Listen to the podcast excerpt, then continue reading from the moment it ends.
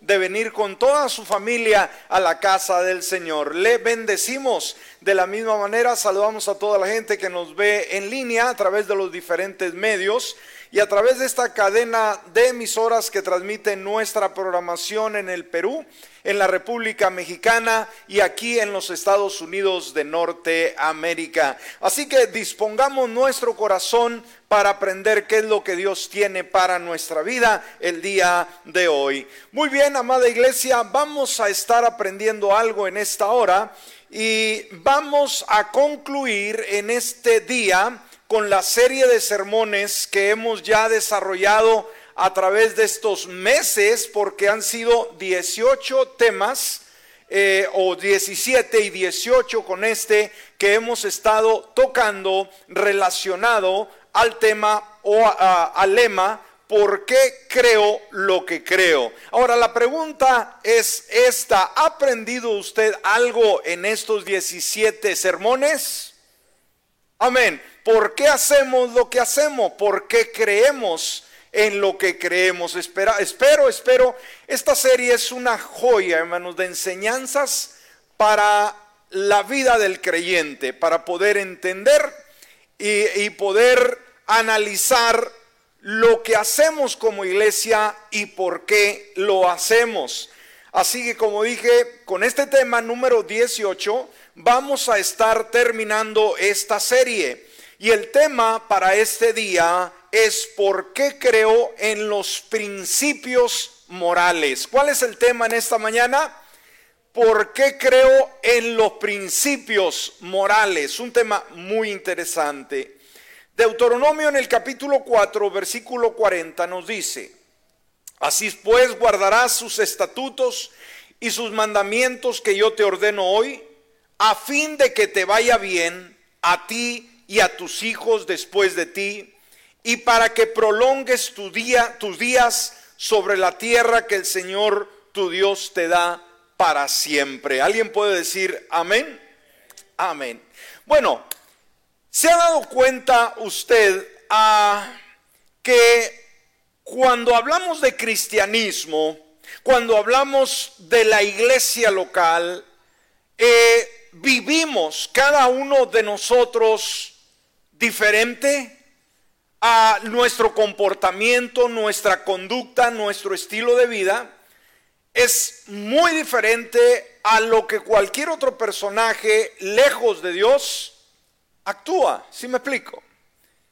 Eh, venimos a la casa de Dios, no venimos oliendo a cigarro, no venimos oliendo a cerveza, a chisme, a prejuicio, qué sé yo.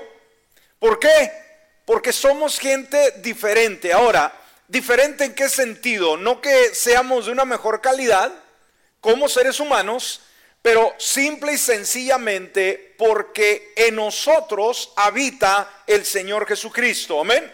Y Él hace la gran diferencia en nuestra vida. Entonces, esto nos lleva a que como iglesia de Jesús, nuestras actitudes, nuestra conducta es diferente. ¿Por qué alguna gente no quiere venir a la iglesia? Si te invito a la iglesia, no es que yo, yo, yo tomo, es que yo fumo, es que soy alcohólico, soy drogadicto, qué sé yo, eh, no puedo ir a la iglesia. Bueno, esa es una idea muy vaga, ¿no? Porque obviamente venimos a la iglesia no porque somos buenos, aquí el Señor nos cambia. Amén. Ahora, ¿se ha dado cuenta usted ¿Por qué hay un comportamiento diferente dentro de la iglesia? ¿Por qué esa conducta? ¿Será que sobra de la casualidad? ¿Será que simplemente actuamos por instinto? No, hay razones por las cuales somos diferentes, ¿sí? Ahora, cuando hablamos de los principios morales, debemos de entenderlos para poder comprender. ¿Qué son los principios morales? Y vamos a ver en primer lugar ¿Qué son los principios? Principios morales son dos palabras. Pero vamos a empezar con los principios. ¿Qué son los principios? Un principio es una ley o regla. ¿Qué es un principio? Una ley o regla que se cumple o debe de seguirse con cierto propósito como consecuencia necesaria de algo o con el fin de lograr cierto propósito. Entonces, los perdón, principios son reglas o normas. Amén. ¿Qué son los principios? reglas o normas que orientan la acción, o sea, las acciones, el comportamiento de un ser humano, tanto en el ramo espiritual como en el racional. Ahora, cuando vamos a un principio bíblico, esto hace referencia a las verdades inefables y prácticas que obviamente encontramos en la palabra del Señor. Entonces, estos son los principios, son reglas, son normas. El segundo concepto, ¿qué son los principios morales? ¿Sí? Bueno, la moral, escúcheme, se relaciona con lo correcto y lo incorrecto. Amén. La moral se relaciona con lo correcto y lo incorrecto, con la conducta personal o social, buena o mala, a la luz de cierto estándar de conducta. Ahora, cuando vamos a la moral bíblica, cristocéntrica, ese es un conjunto de pautas que la Biblia establece para esa conducta. Entonces, al hablar de moral cristiana, ¿a qué nos referimos? Hay diferentes tipos de conceptos, pero cuando ya lo llevamos a la práctica como iglesia, ¿a qué se refiere el hablar eh, de la moral cristiana? Bueno, simplemente, escúcheme, la moral cristiana, el principio de la moral cristiana, ¿a qué se refiere? Se refiere al comportamiento de los seguidores de Cristo Jesús. ¿Está conmigo en esta hora? ¿A qué se refiere la moral cristiana? Al comportamiento, a la conducta, ¿sí? De los seguidores de Cristo Jesús. Entonces, obviamente, si somos seguidores de Cristo Jesús, tenemos que tener una conducta que se asemeje lo más posible a la de Cristo Jesús. Amén. Por eso la iglesia es diferente, ¿sí? Aquí no queremos ser como el pastor o como, como el mejor ejemplar de la, de la iglesia, no, queremos ser como Cristo Jesús. Ahora, ¿por qué es importante la moral?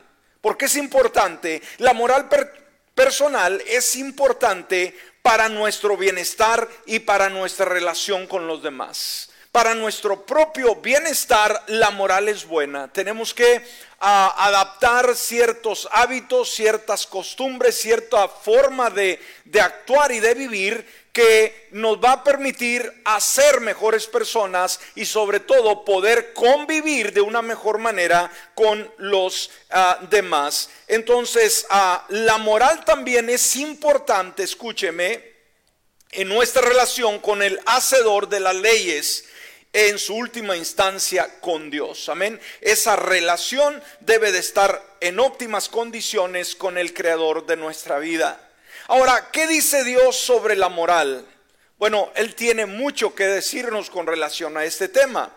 Este tema, dijimos, ocupa un lugar muy relevante en toda la palabra ah, de lo que es y cómo ella eh, bendice nuestra vida. Ahora, por el, este lado vemos la moralidad. Ahora, ¿qué es la inmoralidad? Ahora, aunque el término muchas veces lo hemos usado para describir una conducta equivocada con relación a la sexualidad, no necesariamente quiere decir la inmoralidad representa sola y exclusivamente una sexualidad desviada. ¿Está conmigo? Cuando hablamos el término inmoralidad, quiere decir que es lo opuesto a lo moral de Dios. ¿Está conmigo? Alguien dijimos, ah, es una persona impía, esa es una persona inmoral, una persona idólatra una persona que se opone a la voluntad de Dios es una persona inmoral. Y dijimos, muchas veces nosotros catalogamos en base a este concepto, una vez más, como le dije, de la inmoralidad sexual. Esa es una parte solamente de una conducta desviada, pero todo lo que se desvía de la moral de Dios es la inmoralidad. Entonces, la inmoralidad en tanto se relaciona con Dios, es lo que destruye la relación que tenemos con Él. ¿Me escuchó? Inmoralidad es contrario a, lo bueno que debemos de vivir con relación a Dios. Por lo tanto, se opone a su voluntad. Esto es lo que llamamos pecado, que significa quebrantar las leyes de Dios. Ahora, ¿en qué benefician los valores morales? ¿Sí? Esto es muy importante. En primer lugar, ¿en qué nos benefician? Pueden guiar su vida minuto a minuto hacia metas nobles. Amén. ¿Qué pueden hacer los valores y la moral? Guiar nuestra vida minuto a minuto hacia metas nobles, en lugar que su vida esté controlada por motivos egoístas, costumbres, sucesos accidentales, malos hábitos, impulsos o emociones. Segundo, los valores y la moral no solo pueden guiarlo, sino también inspirarlo. Amén. Eh, los valores morales no solamente nos guían, sino nos inspiran, nos alientan, nos entusiasman, ¿sí? A eh, inspirarlo y motivarlo, brindándole energía y entusiasmo para vivir y para hacer algo significativo. ¿Alguien puede decir amén a esto? O sea, hacer el bien no solamente va a guiar nuestra vida a una vida productiva, a una vida significativa, sino que también someternos a estos valores, a estos principios, a esta moral, nos va a inspirar cada día para poder ser mejores, nos va a motivar en nuestra pasión por Dios. ¿No es lindo esto? Y en tercer lugar, la sensibilidad a no vivir a la altura de los valores básicos puede conducir a una culpa improductiva o a una autoinsatisfacción conductiva que lo motiva a mejorar cuando somos sensibles a, una moral que, que, no es la correcta, ¿no? Delante de Dios, esa insatisfacción nos va a impulsar a ser mejores. Amén. Entonces hay estos principios, estos valores, crean en nosotros identidad, crean en nosotros protección, nos guían y nos apasionan. Entonces, ¿son buenos los a, principios, los valores morales? Pregunto. Claro que sí. ¿Alguien puede decir amén en ello? No lo veo muy entusiasmado esta mañana. Ahora, cuando vamos ya ahora, una vez más, la gente le podrá decir, ¿por qué ustedes practican los valores? La conducta moral dentro de la iglesia, el buen comportamiento. ¿Por qué lo hacen? Bueno, hay razones que nosotros debemos de entender por qué lo hacemos. No es porque nos dicen, no es porque a cualquier persona o el pastor lo establece, no, vamos a ver las razones. Y está apuntando, ¿por qué creo en los principios morales? Número uno, por la existencia de Dios. Amén. ¿Por qué creo en los principios morales? La base, el fundamento de ello es porque Dios existe. ¿Cuántos creemos que Dios es real? Que Dios existe el día de hoy. ¿Alguien puede decir amén a ello? El hecho de que Dios exista, esa es la base, el fundamento de toda moral. Mire lo que dice Primera de Corintios capítulo 8, versículo 6. Sin embargo, para nosotros hay un solo Dios. Fíjese cómo el, apóstol eh, aborda este tema del, comportamiento moral eh, y que debemos de verlo de esa manera. El mundo, como no tiene este concepto de que hay un solo Dios o siquiera, ni siquiera la existencia de Dios, obviamente su conducta es una conducta reprobada. Su conducta es una conducta inmoral, como lo dijimos. Entonces, sin embargo, para nosotros, ¿para quién, hermanos? ¿Para quién? Para usted y para mí, los que tenemos a Cristo en nuestro corazón, hay un solo Dios. Amén. Que dice, existe un Dios, el Padre, de quien proceden todas las cosas y nosotros vivimos para Él. Ahí está la base, el fundamento de las normas. ¿Por qué practicamos lo que practicamos? ¿Por qué vivir en santidad? ¿Por qué no vivir pecando? Alguien por ahí puede decir, oye, pero yo puedo ser cristiano y ser borracho y ser marihuano y ser violento. No se puede. Amén. No podemos nosotros unir las tinieblas con la luz. Y Jesús claramente lo dejó muy especificado. Hay personas que en algún momento quisieran que Dios fuera eh, ah, flexible, ¿no? Y decir, Señor, pues dame chance, ¿no? Antes era un reborracho, ahorita soy un borrachito nada más y ya mañana voy a ser mejor. No, para nada. Entonces debemos aprender cada uno de nosotros, dice, de quien proceden todas las cosas y nosotros vivimos para Él. Esto nos habla de conducta, esto nos habla de devoción, esto nos habla de vivir enamorados de Jesús y como dice la palabra, tener el temor a Dios. ¿Sabe usted cuál es el temor a Dios? Temor a Dios no es tener un espanto, un pavor a Él, sino es temer, eh, tener un miedo a ofenderlo. ¿Qué es temor a Dios? Es tener miedo a ofenderlo con nuestra conducta. Amén.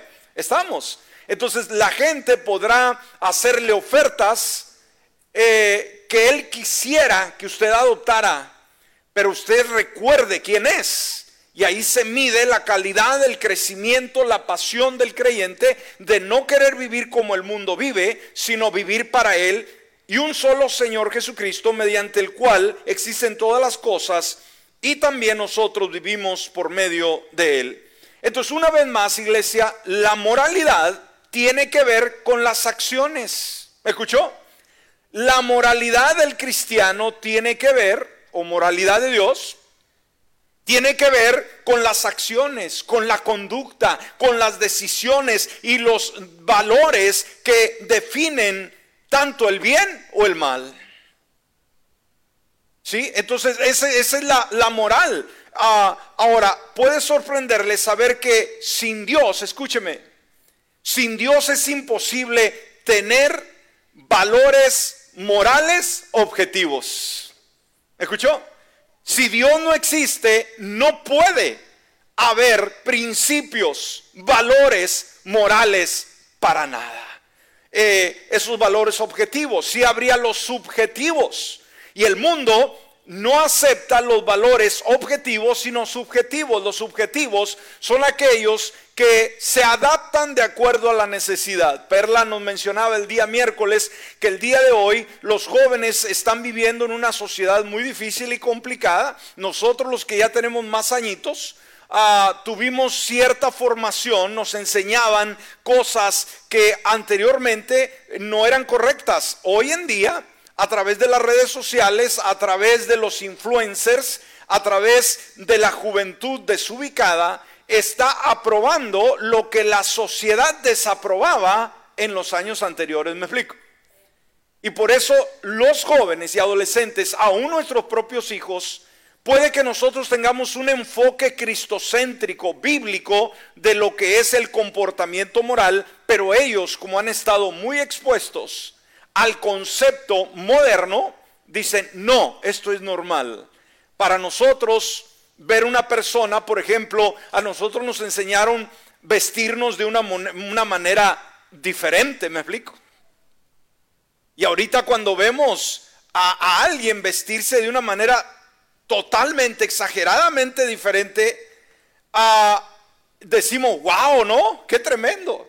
Y aún yo entro en conflicto aún con mi hija Aileen, ¿verdad? Que es la más pequeña y que está viviendo esa etapa, que no me deja a mí, en lo absoluto, poder hacer un juicio de algún joven, una señorita que anda vestida extra, extravagantemente diferente.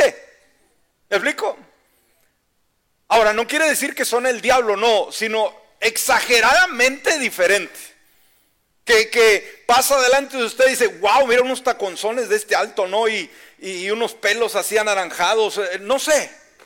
Usted sabe, ¿no? Sé que eh, al pasar usted no puede decir, wow, no, es alguien más decir, wow, mira los zapatones que trae, mira los pelos, el color que trae, ¿no? Y mi hija no me permite hacer un juicio, papá, por favor, papi, no hay que juzgar a los jóvenes, a lo que somos. Y continuamente me trae, ¿verdad? Me trae y tengo que argumentar con ella y hacerle ver porque me prohíbe muchas cosas. ¿Me explico? Yo soy el que debería de prohibirle a ella y ella me prohíbe a mí que yo juzgue ciertas cosas. ¿Sí me explico? No sé si a usted le pasa lo mismo. Es decir, es que mi niño no me dice nada, pues no, tienen dos años. Pero que llegue la adolescencia, van a contrarrestar, van a contradecir, ¿verdad? Eh, dijimos, a nosotros nos fuimos creados en otra época con otros valores, con otros principios que en el día de hoy ya se están cuestionando. Entonces no olvidemos como quiera los objetivos, ah, los valores morales objetivos, o sea, que no cambian, que no se ajustan de acuerdo a la situación, ¿no? No, sino que es blanco lo que es blanco, es blanco lo que es negro, es negro, ¿sí? Ah, y dijimos, podemos hablar mucho ahí. Ahora, el bien y el mal implica una ley o un estándar más alto, y obviamente porque se requiere en la moral un estándar más alto, tiene que haber un legislador. ¿Me explico? Tiene que haber alguien que pone la pauta, alguien que dice, estas son las reglas, de esta manera se va a vivir.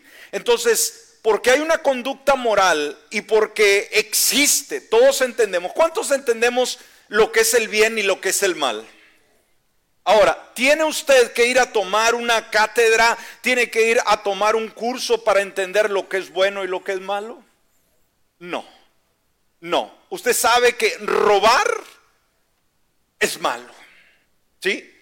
Usted sabe simplemente que esta es una realidad, ¿no? Y, asesinar, usted sabe que es malo. Esto no tiene que leerlo eh, en ninguna, en, ningún formulario, qué sé yo. Usted sabe, lo entiende por naturaleza, ¿sí? Entonces dijimos, eh, la moral alta requiere que haya un legislador. Ahora, ¿de dónde vino ese sentido de lo correcto y lo incorrecto, sino de un Dios santo? ¿Me explico?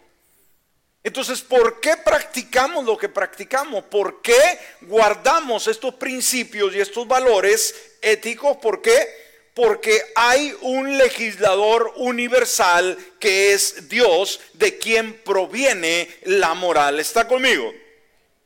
Entonces el argumento es que ese legislador es Dios. Mire lo que dice Isaías capítulo 33, versículo 22. Dice, porque el Señor es nuestro juez. ¿Quién es Dios, iglesia?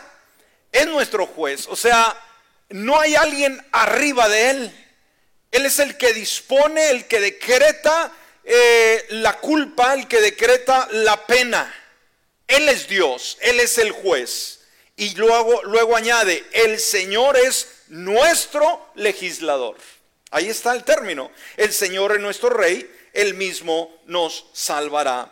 Entonces, porque Dios existe, existe la ley moral objetiva. ¿Me escuchó? Una vez más, porque Dios existe, existe la ley moral objetiva, no subjetiva, no relativa.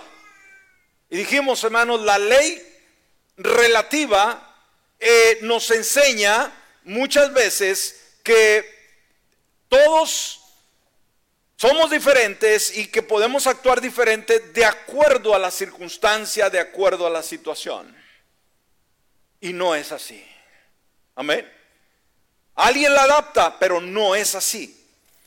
Muy bien, ahora, ¿por qué la gente cree que algo es malo? Una vez más, hermanos, no por la casualidad, no porque simplemente, por ejemplo, que alguien llegue a una casa a medianoche, tumba la puerta y llega con un arma y asesina a una persona dentro de esa casa.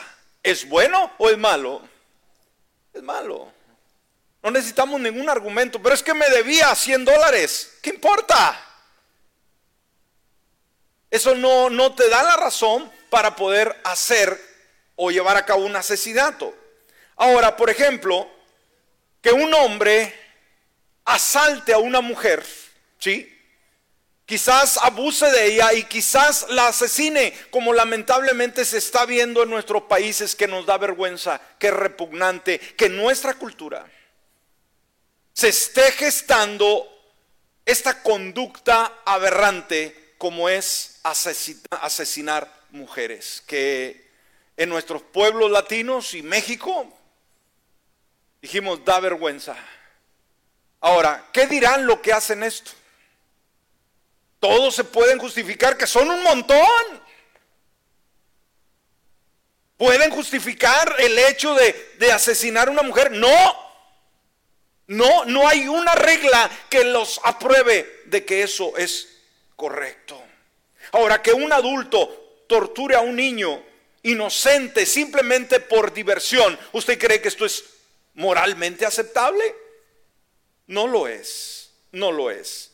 Ahora, como eh, este evolucionista Edward Stingerland señaló, fíjese lo que él dijo este hombre, hermanos, no cristiano, no cristiano, evolucionista, o sea, que cree en la evolución, pero mire lo que él dijo con relación a la ética moral, con relación a los valores morales. Dice, los humanos tienen derechos metafísicos, fíjese el término que usó, derechos que son una realidad más allá de lo que se puede percibir con los sentidos. O sea, hay una realidad, hay derechos que el hombre, la mujer tiene el día de hoy. ¿Sí?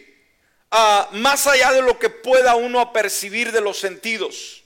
Y fíjese, y que dependen de los valores morales. Wow. Hmm. Dependen de los valores morales. Lo cierto es que la mayoría de personas, incluso hermanos, los ateos, los que no creen en Dios, han reconocido que existe el bien y el mal en el prójimo.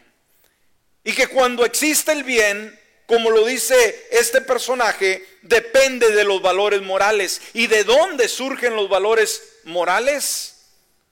Solamente de un personaje. ¿Quién es ese personaje?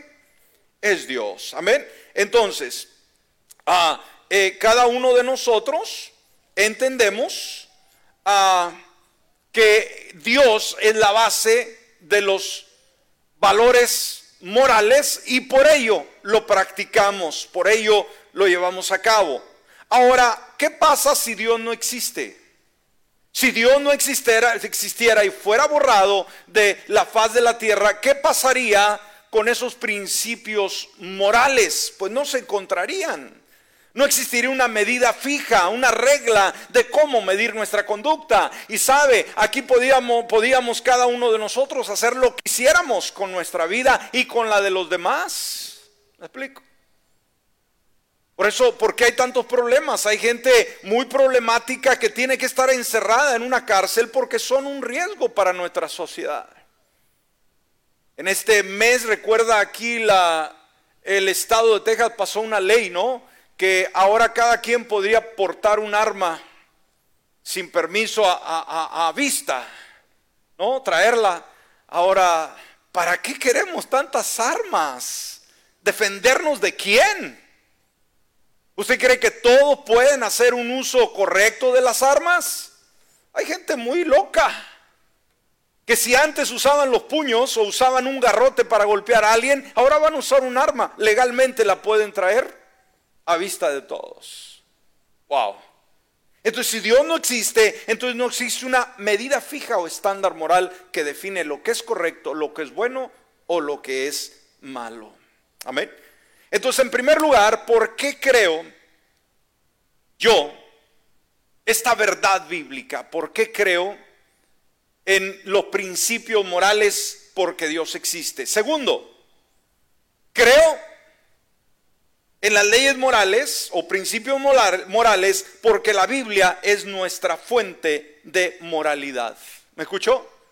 ¿Por qué creo en los principios morales? Porque la Biblia viene a ser la fuente de moralidad. ¿Sabe? La cosmovisión cristiana, o sea, el enfoque que tenemos nosotros como cristianos del mundo. Esa es la cosmovisión, una visión mundial, ¿no? desde, una perspectiva bíblica, eh, se basa en dos axiomas fundamentales. Y ya mencionamos la primera, cuál es una de las bases primordiales de nuestra visión, cosmovisión mundial, eh, es, en primer lugar, Dios existe. Amén. ¿Cuál debe ser el enfoque del creyente en el mundo? Dios existe. Amén. La segunda base, Dios nos ha hablado a través de la Biblia. ¿Cuál es la segunda base de nuestra cosmovisión mundial? Dios nos ha hablado a través de la Biblia. ¿Cuántos lo hemos creído que Dios nos ha hablado y nos sigue hablando a través de la Biblia? porque Él nos habla a través de la Biblia, entonces entiendo que Él tiene mucho que decirnos y nosotros mucho que aprender. Y dentro de ello son sus valores, son sus principios que me enseña cómo debo vivir yo aquí en la tierra. Amén. Ah, ahora, fíjese, Abraham Lincoln, este gran presidente de los Estados Unidos, en una ocasión eh, recibió una embajada de afroamericanos o negros norteamericanos y le regalaron una Biblia, ¿sí? Le trajeron como regalo una Biblia a Abraham Lincoln. Al recibirla hizo esta declaración. Fíjese lo que él dijo. Este libro, hablando de la Biblia, dice, es el más grande regalo de Dios a la humanidad. ¿Qué dijo Abraham Lincoln, hermanos? Que ese libro era el más grande regalo de Dios a la humanidad, pues todo lo que el buen Salvador le dio al mundo está contenido en ese libro. Sin la Biblia no podríamos saber la diferencia entre el bien y el mal. ¿Está conmigo? Si no existiera la palabra de Dios, hermano, no podríamos saber qué es el bien y qué es el mal. Tendríamos muchos problemas y viviríamos de otra forma. Si a pesar de que tenemos una Biblia y a pesar de que Dios existe, mire el mundo cómo está, hermanos. Mire cómo el mundo está. Imagínese que no existiera. Ahora, ¿de dónde parte el hecho de ser moral? Según la Biblia, el hombre fue creado a la imagen y semejanza de Dios. Amén. Génesis 1.26 en su primera parte. Entonces dijo Dios, hagamos al hombre nuestra imagen conforme a nuestra semejante. Entonces parte de esa imagen, iglesia, eh, hace que el hombre sea un ser moral. ¿Me escuchó? Porque fuimos creados a la imagen de Dios, parte de esa criatura nos hace ser personas morales, que reconocemos lo que es bueno y lo que es malo, sin llegar a la Biblia sin que nos enseñen las conductas. Ya lo, sabemos de antemano porque Dios lo puso de esa manera. Somos agentes morales que toman decisiones malas y somos capaces de diferenciar entre el bien y el mal. Ahora, la Biblia dice que Dios escribió su ley en nuestros corazones. ¿Me escuchó?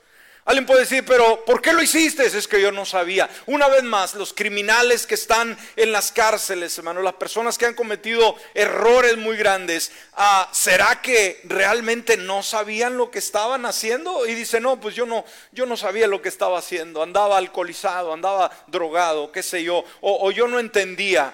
Es una excusa, hermano, muy barata para poder tratar de justificar una conducta inmoral. Y dijimos, una conducta inmoral es lo opuesto a lo moral de Dios, a lo bueno de Dios. Entonces, el Señor escribió su ley en nuestros corazones. ¿Dónde escribió Dios su ley, sus mandamientos, su moral?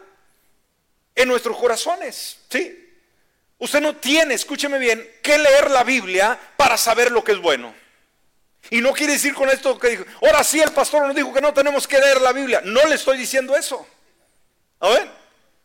Decir, wow, eso es lo que quería escuchar. Amén, ese es Dios hablando. No, Señor. Para nada. Para nada. Pero usted no tiene que leer la Biblia para darse cuenta lo que es bueno y lo que es malo. ¿Por qué? Porque Dios en su corazón ha dejado su huella impresa de lo que es correcto y lo que no es. Mire lo que dice Romanos capítulo 2 versículo 15. Ellos muestran la obra de la ley escrita en su corazón, mientras que su conciencia concuerda en su testimonio y sus razonamientos se acusan o se excusan unos a otros. Muestran la obra de la ley escrita en su corazón. Y esta ley escrita en el corazón crea una conciencia. La conciencia nos hace ver, nos redarguye cuando estamos haciendo lo malo, la campanita va a sonar. Cuando estamos haciendo lo correcto, nos vamos a alegrar. Esa es la conciencia de que de que nuestro corazón está la ley escrita de Dios. ¿Está conmigo? Una vez más, cuando el ladrón va a robar y, va a tomar algo que no es de él y suena la campanita y dice, no lo tome, no es tuyo, no lo tome, no es tuyo. Ahí está la conciencia, no la Biblia. Amén. la conciencia, porque sabe que no debe tomar eso.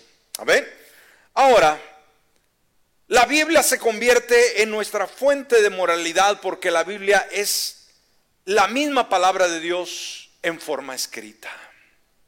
En primer lugar, necesitamos entender que hay una ley escrita en nuestro corazón. Pero en segundo lugar, por causa del pecado, el pecado de alguna manera deteriora ese concepto en nuestro corazón, lo venda, ¿sí? lo polariza, perdón, y por ello necesitamos la revelación de la palabra del Señor. Por eso segunda de Timoteo 3:16 nos dice toda la escritura es inspirada por Dios y es útil para la enseñanza, para la reprensión, para la corrección, para la instrucción en justicia. Entonces aquí podemos ver otro concepto, un tercer concepto, hermanos. ¿Por qué creo en los principios morales? Porque Jesucristo fue el ejemplo de la perfección moral. Amén. ¿Por qué creo en los principios morales? Porque Jesucristo fue el ejemplo de la perfección moral. Sabe, ningún ser humano en toda la historia de la humanidad, y usted analícela, vaya a los archivos en cualquier biblioteca, ningún personaje ha sido tan perfecto y sin pecado como el Señor Jesucristo. ¿Escuchó? Nuestro más grande héroe ha sido... ah, un hombre extraordinario, un hombre maravilloso. Los héroes de la humanidad, de nuestra sociedad, todos han sido imperfectos, pero Jesús ha sido perfecto. Él ha sido el único ser perfecto que ha existido y sin pecado. Ese ha sido el Señor Jesucristo. Mire lo que dice Hebreos 7:26. Porque tal sumo sacerdote nos convenía, o sea, hablando de Jesús, santo, como es Jesús, santo, inocente, puro, apartado de los pecadores y exaltado más allá de los cielos. Qué interesante. Entonces el Señor Jesucristo fue la primera persona en la historia en pronunciar, por ejemplo, la ley o la regla de oro. ¿Se acuerda la regla de oro? ¿Qué es la regla de oro, hermanos? ¿Cómo queremos vivir el día de hoy? Bueno, Él nos enseñó esta verdad en Lucas capítulo 6, versículo 31. Como quieran que hagan los hombres con ustedes, así también hagan ustedes con ellos. Aquí nos habla de esta moral, de esta conducta. ¿Cómo queremos vivir? ¿Verdad que oímos muchas veces ese concepto? Dice, hay gente que le gusta hacer, pero no le gusta que le hagan. Amén. Usted cuando está cortando el pasto, cuando recoge la basura de, de su terreno, la arroja en el terreno del vecino. ¿Mm? La basura.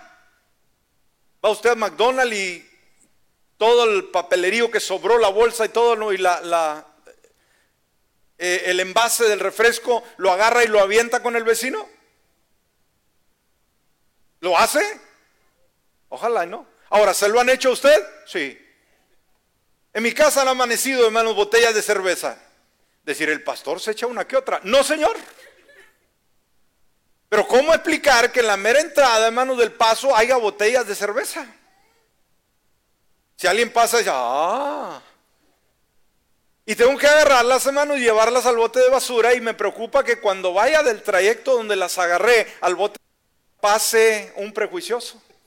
¿Me explico? Vaya con mi botellita a la basura, decir, ya ves. Y me da mucho coraje, hermanos, que la gente haga eso, que los vecinos avienten basura, que los vecinos hagan desastre, que los vecinos, ah, oiga, hagan cosas que no son las correctas. Yo tengo un vecino que hace un ruidazo con su música hasta las 3 de la mañana. ¿Hace eso usted? No lo haga. Eso no es ético. Eso no es bueno, eso es inmoral. ¿Cuánta gente que vienen de nuestros ranchos Salieron de México, pero México no salió de ellos y a medianoche están tirando gritos y balazos acá como si estuvieran en su rancho. Eso es inmoral. Y como cultura no es aceptable. No tiene que ser cristiano. Por eso nos catalogan como hispanos, como gente ignorante, como gente borracha. Qué pena, hermanos, que nos cataloguen de esa manera cuando no somos así. No todos somos así. ¿Ok? Nadie dijo amén. Como quieran que hagan los hombres con ustedes, así también hagan ustedes con ellos. Esta es la regla de oro. ¿Quién enseñó este principio? Jesús. ¿Le han dado un puertazo a su carro nuevecito, su camioneta en algún parqueadero? Tremendo. Ahora, ¿cuántos de ustedes tienen cuidado cuando abren la puerta de no golpear el carro que está en un lado? Puede ser un carro nuevo o una chatarra. ¿Tiene precaución al abrir la puerta cuando se va a subir o nomás abre y vámonos? ¿Me, ¿Me, explico, hermanos? ¿Por qué está nuestra sociedad así, hermano? Porque la regla de oro, ¿quién la quiere? Nadie. Pero usted y yo, hermanos, la llevamos a cabo. Usted y yo la vivimos. El escritor William Jennings Bryan escribió acerca de Jesús, creado en el hogar de un carpintero, nunca teniendo acceso a la sabiduría del pasado y nunca habiendo estado en contacto con personas de otras regiones. En solo tres años le dio al mundo el código de moral más grande que jamás hombre alguno ha dado. Thomas Jefferson, el expresidente de los Estados Unidos, escribió también acerca de Jesús. Cristo nos ha dejado el código más sublime y benevolente, eh, benevolente perdón, de moral que podamos tener para vivir. Cuando vamos al Sermón del Monte en Mateo capítulo 5 al capítulo 7, ahí nos habla las bienaventuranzas. Lea, manos. Ahí está la conducta moral número uno por excelencia. Vaya Éxodo, amén, y vea los diez mandamientos. Ahí está los códigos de conducta para el ser humano el día de hoy. Y para cerrar, para cerrar, hermanos, ¿por qué creo en los principios morales? Porque Jesucristo me pide congruencia en nuestra conducta. Amén. No solamente Él vivió con esos principios, Él me pide a mí y a usted que tengamos congruencia. ¿Qué significa? Que vivamos por esos mismos principios. Vamos rápidamente. Ser cristiano es seguir a Cristo, vivir su mismo estilo de vida, imitar a Cristo, vivir los mismos valores que Jesús nos enseñó en los evangelios. Póngase de pie en esta hora. Y esto nos enseña, por ejemplo, a tener una conducta ejemplar. Primera de Pedro 2.12 dice, tengan una conducta ejemplar entre los gentiles. ¿Qué nos dice el Señor que hagamos, hermanos? Tengamos que, seamos unos etcétera, unos bandidos. No, no. Mire lo que nos dice la palabra. Tengan una conducta ejemplar entre los gentiles. Segundo, debemos buscar la perfección. ¿Quién es perfecto en este mundo? Nadie, pero recuerde, a través de Jesús podemos buscar la perfección y ser como Él. Mateo 5:48, ¿qué dijo Jesús? Sean pues ustedes perfectos, como su Padre que está en los cielos es perfecto. Seamos luz en el mundo. Mateo 5, 14 y 16 dice, ustedes son la luz del mundo. Ustedes son la regla, los que cumplen la regla de oro. Amén. Sean un ejemplo, salgan y muestren con su buena conducta, muestren por su estilo de vida quién viven ustedes, quién es Dios para ustedes. Y por último, siendo ejemplos, Tito 2, 7 al 8, mostrándote en todo tiempo como ejemplo de buenas obras. ¿Cómo debemos mostrarnos al mundo? Ejemplo de buenas obras. Demuestra en tu enseñanza integridad seriedad y la palabra sana y reprensible para los que los que ah, se nos opongan se avergüence no teniendo nada malo que decir de ninguno de ustedes. ¿Por qué vivimos como vivimos? ¿Alguien nos obliga? No. Es una forma sana, balanceada de vivir. ¿Cuántos valoramos estos principios morales y vivimos por ellos? Por ellos vivimos y por ellos morimos. Cierre sus ojos. Y si está en este lugar y todavía Jesucristo no es su rey, o nos escucha o nos ve a través de otro medio, déjeme decirle, Jesús quiere ser aquel que le da sentido valora su existencia. Su vida puede ser mejor sola y exclusivamente viniendo a Él. De Él provienen los valores. Usted no puede ser bueno si no le permite a Jesús que Él le dé la forma.